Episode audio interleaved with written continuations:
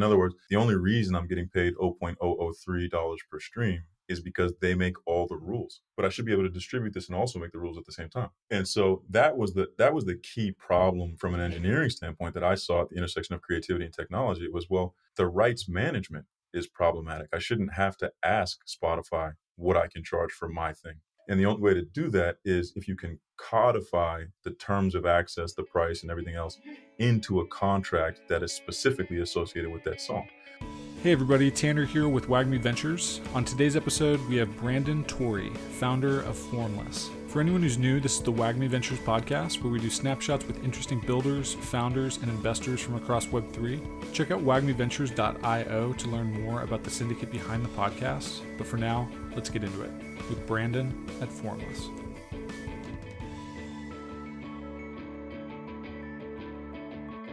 All right. Hey, everybody. This is the WAGMI Ventures podcast. I'm Tanner, and I'm here today with Brandon Tory, who's the founder at Formless. Brandon, what's up? How are you doing today?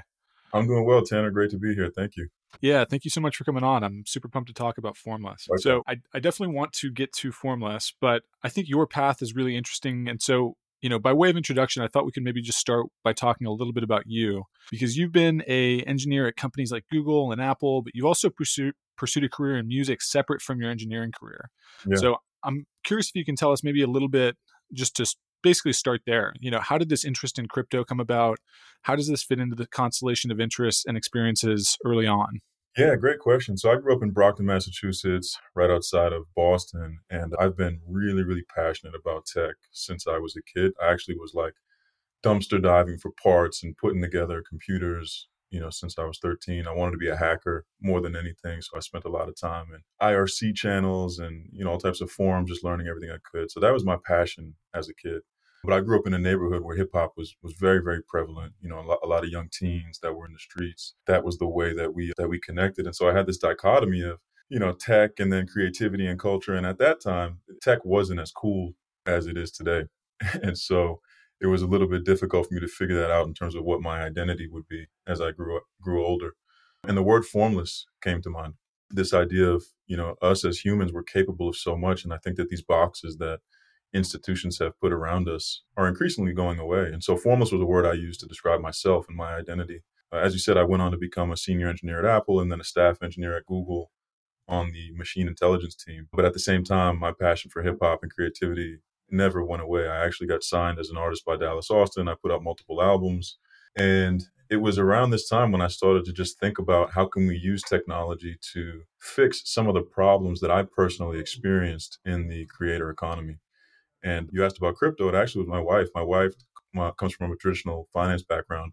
She was working at Morgan Stanley and she was seeing the disruption that crypto and blockchain was bringing to finance. And she said, You really need to check this out. And I was a skeptic. You know, as an engineer, I looked at it and I said, okay, I don't I don't really see why this matters. You know, there's all these types of physical enforcement problems. I don't see how this is going to revolutionize my space. But I then read the Ethereum white paper and took a really serious look at what was happening, and immediately the light bulb went off you know this idea that there's going to be a programmable world computer that's completely decentralized and permissionless and I, I, just was you know i was sprung at that moment and so decided to build the share protocol turn formless into a company and you know we've gone on to raise capital to build a product and and here we are today. Super cool. Okay awesome. So let's talk about formless. In your in your own words like how would you describe or kind of explain what formless is and and what the share protocol is what it all enables yeah, so at a high level, Formless is a network, but it's a new network. It's a network where at the forefront, there is co ownership of property and limitless revenue sharing. And so Share Protocol is essentially a set of smart contracts that you can look at as kind of primitive Lego blocks to, to exist and build within this network topology. And what it means is that for any piece of property on the internet, you can make the ownership of it and the revenues associated with that property multiplayer. And the innovation comes from my background in music because music is an interesting form of digital property. But one of the things we learned over the course of building this out is it has applications beyond music. And so, you know, we've done things like video, we've thought about things like other forms of property that we can decentralize in this way. And so, really, we look at it as how do you decentralize product distribution to get the benefits of network effects in a world where we can do permissionless rights management and revenue sharing? Super interesting. Okay. So, as just kind of a preliminary framing question here, can you maybe make super explicit for us and unpack, you know, why this sort of decentralized distribution protocol would be a valuable thing to, you know, developers, users, you know, for eh, just taking music to start, like what happens in the music space if there's formless, fully operational at scale? Yeah, so a great way to, to explain this is probably just a real world example. So I, I did a case study with a song, my own song, which is called Money Can't Buy Love. And again, the protocol goes to all forms of property, but music is a really good concrete use case. And what I decided to do was I threw a Twitter space with 194 people and I completely decentralized the revenue associated with the song. And so I said, you know what? Anybody who wants to click this button, you're going to be in the splits with me. And as a result of that, you know, I got 100 people to co own this digital property with me. Now, people may ask, well, why would you do that? Why would you give away ownership or rights to the future revenues of a piece of digital property for free. Why, why would you do that? Well, it's because the biggest problem that companies, businesses, creators have is distribution. The biggest problem is how do I get this product into more people's hands in the face of intermediaries like algorithms and other things that we have on the internet today. And so the solution that that we're proposing is well you decentralize the distribution because I have 100 co-owners I now have mutually aligned incentives with this micro community in a way that I never could do before without blockchain technology. And so as a result of that, not only did I spike the revenue on that, but I, I started to create these magic moments where consumers were getting passive income and they'd get a, a message in their inbox that says, Hey, you just got paid for being in the in the royalty splits on Money Can't Buy Love. And they started to send me messages like, This is something I've never experienced before. This is revolutionary. This is this is so interesting. I didn't even know this was possible. And what what we loved about it was these were people that didn't know anything about blockchain technology. And so their first interaction with blockchain was, well, I just made money in a passive way. And so that's where we think this gets really, really interesting. In a second example, I then wanted to reward everybody who transacted on that digital property. And so I did a subsequent release, which was a video, a fully decentralized video, where I, again, invited anybody who wanted to join the splits to participate in revenue with me. Now, the difference here I learned from the first release, the difference was I actually asked people to retweet the video before they could join the splits. And within four hours, all splits were claimed, retweeted by tons of people, big creators, you know, people that have been loyal in my network. And all these microtransactions to put people into the smart contract splits were happening live on Twitter. And there was a countdown, and literally the whole smart contract was filled. And then the, the video dropped and it got like 13,000 views in a day. And so this is the idea.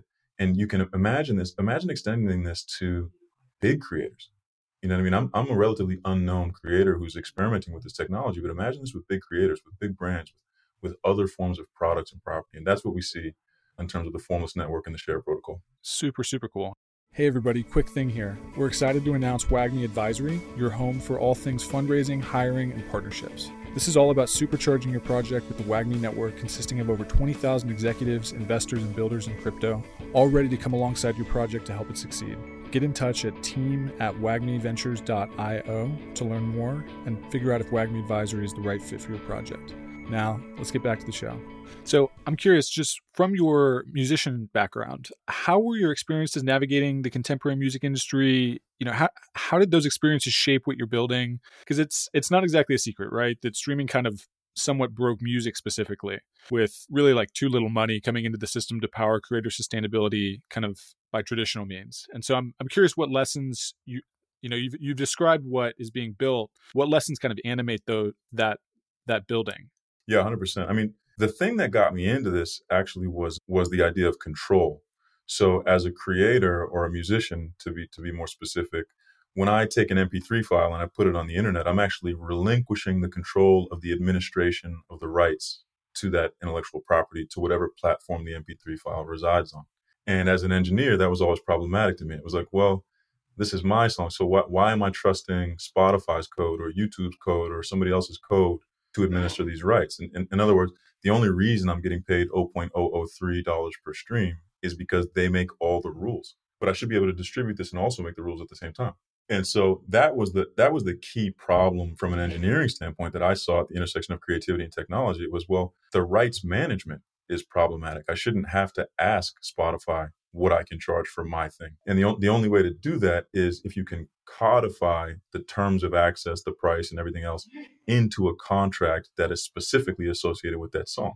Well, before blockchain, there was no way to do that. There was no scalable technology that would enable you to have one contract per song for every song on the internet, right? You, you need to have blanket licensing, blanket contracts. And so that's why streaming is the way it is. And it, it was an innovation that solved a lot of things we had with, private, with uh, piracy. But we're past that now. We now have the technology to have a per property level contract.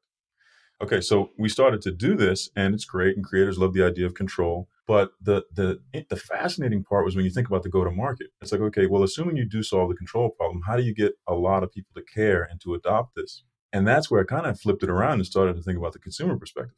And it turns out that the most interesting thing you can do if you actually control the rights and the, and the sovereignty of your property is not charge whatever you want. Although that is interesting.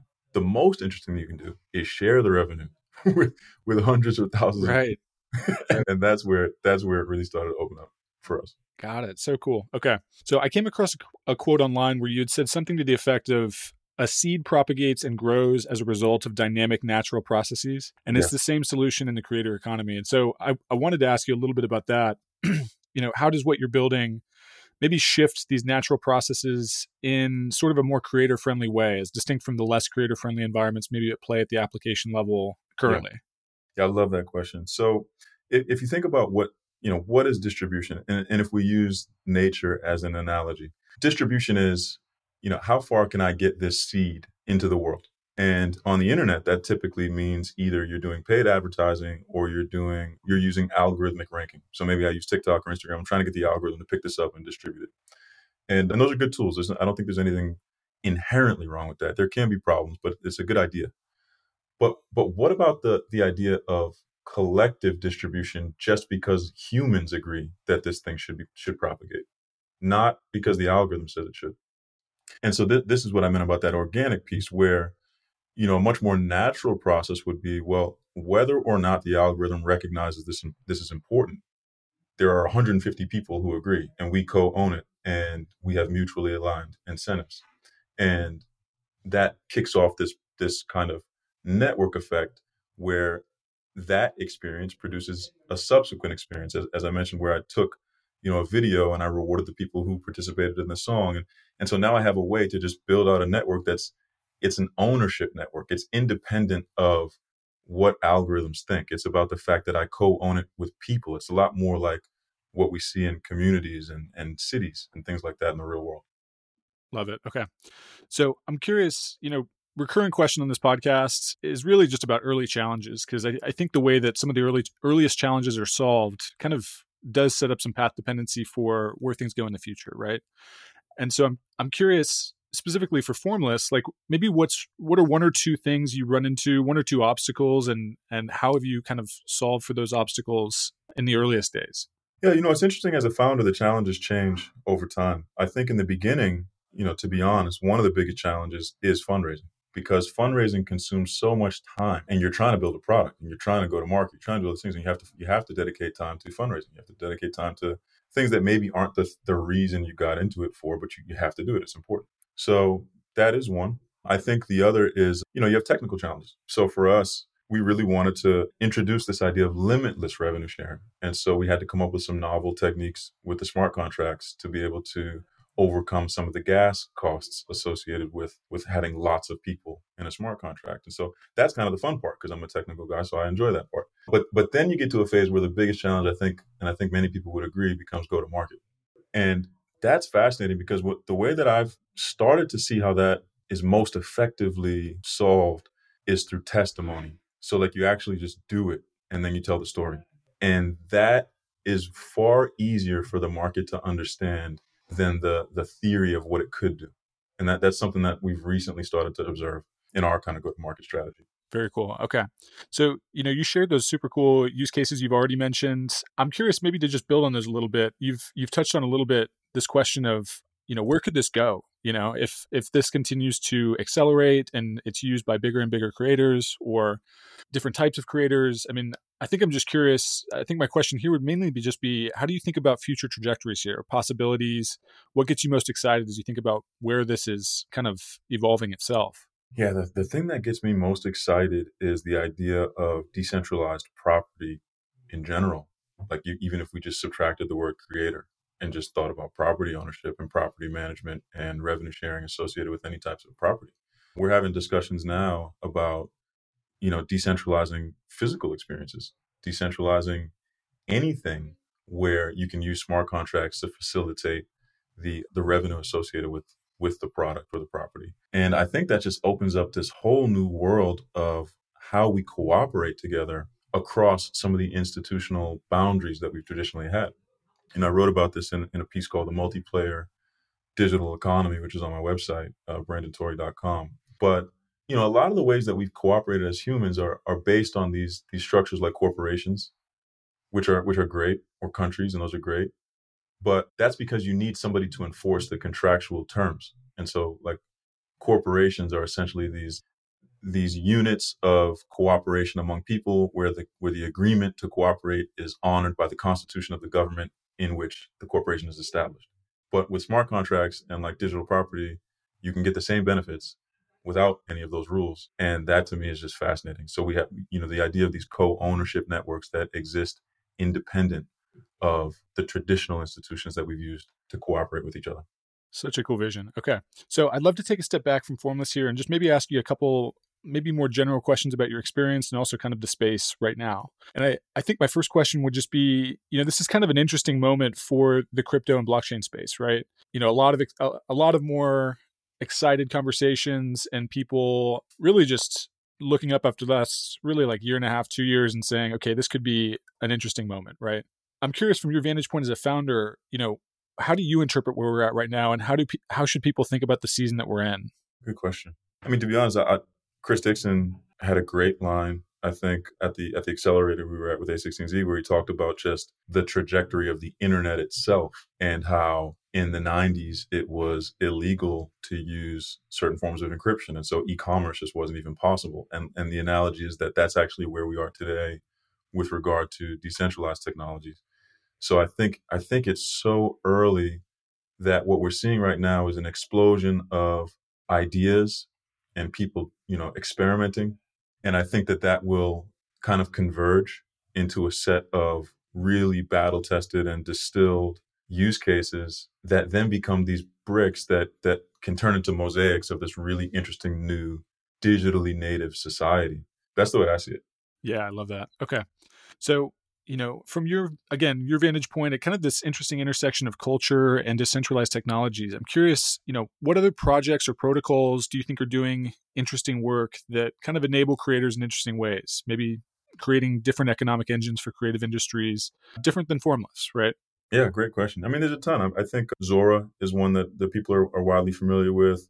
Sound, Sona is a is a new streaming protocol that that we you know we're friends with the founder. IYK is another company that was in the A16Z accelerator with us. We love what they're doing. They're using NFC technology for physical experiences and physical products. Spatial Labs, which is founded by a friend of mine, Iddris Sandu, doing some really, really innovative work. There are a lot of companies that I think are doing great, you know, great work. I think, you know, as I said, the, the interesting thing to me is that the promise of Web3 is really how do these how do these Lego bricks fit together? Because if, if we come out of the other side here and we just have you know 10 corporations and they each have this kind of vertically integrated experience then i don't i don't think that's very different than web 2 right. Right but, but what's really cool is if everybody handles their business and, and and retains the vision of interoperability then we should be able to switch between these applications and the network layer is still you know shared under the hood. And that to me was what was the magic of web3 when i got into it. The fact i could connect my wallet to OpenSea and then connect it to some other app and everything's still lit up. I mean, that's an experience that I've been waiting for on the internet my whole life. Super interesting. Okay. So, another recurring question here if I were to ask you or say to you, the future of crypto is blank, how would you fill in the blank? Future of crypto. I'd say limitless. I think the future of crypto is limitless. I, I, I think we don't yet really understand what this what this really is and what it's really going to mean in the future. Yeah, love that. Okay. So, a couple last questions here for you, Brandon. If I can just ask really your most generalizable advice for founders in the crypto space, because it's such a unique, kind of idiosyncratic world to be in, sort of, you know, frontier mentality, a lot you know, I don't want to say more risk, but certainly more volatility from from other types of founders. And so I'm I'm curious from that sort of again your vantage point as a founder, what would you maybe want to impart to anyone else that is kind of new to this space and maybe also new to the founder journey? Yeah, I've I've definitely consulted the sages on this. I think two really big things. One, focus on the vision, and two, focus on the customer. And those two things sound very simple, they sound trivial, but they're not because as the project matures, as things become things become more complex, as you talk to more investors, like everything starts to become an order of magnitude uh, higher in complexity. And so, remembering those two fundamental principles, I think actually will lead to you building a successful business and product. And and that's that's advice that I heard early on. I didn't understand it, and as I get deeper, and I, I do I do understand how that is a really important set of principles to go by. Love it. That's always the best advice, right? Is the things that you've heard early and didn't quite yeah. make sense without the exactly. applied experience. And then, yeah. Okay. Love it. Brandon, what is your team working on right now? And what is the best way for people to follow along on the Formless journey? Yeah, please go to www.formless.xyz. You can learn everything about our company, everything about this idea of a multiplayer internet. Right now, we actually are getting a ton of inbound requests to use the protocol and the technology. So we're just working to scale up capacity. And yeah, looking forward to the future and excited to have uh, on board with us. Amazing. Brandon, thank you so much for the time. I mean, truly always remarkable to get to talk to people really kind of operationalizing some of these promises early on of decentralized technology in interesting spaces. So, you know, really glad to be along for the journey and thank you for the time. Awesome. Thank you, Tanner. All right. Take care. Hey, everybody, thanks for listening. If you enjoyed the episode, go ahead and maybe give us a good five star rating and subscribe wherever you're getting your podcasts so you can get all the latest conversations with the most interesting crypto founders, investors, and builders from across the world. Thanks so much. Have a good one.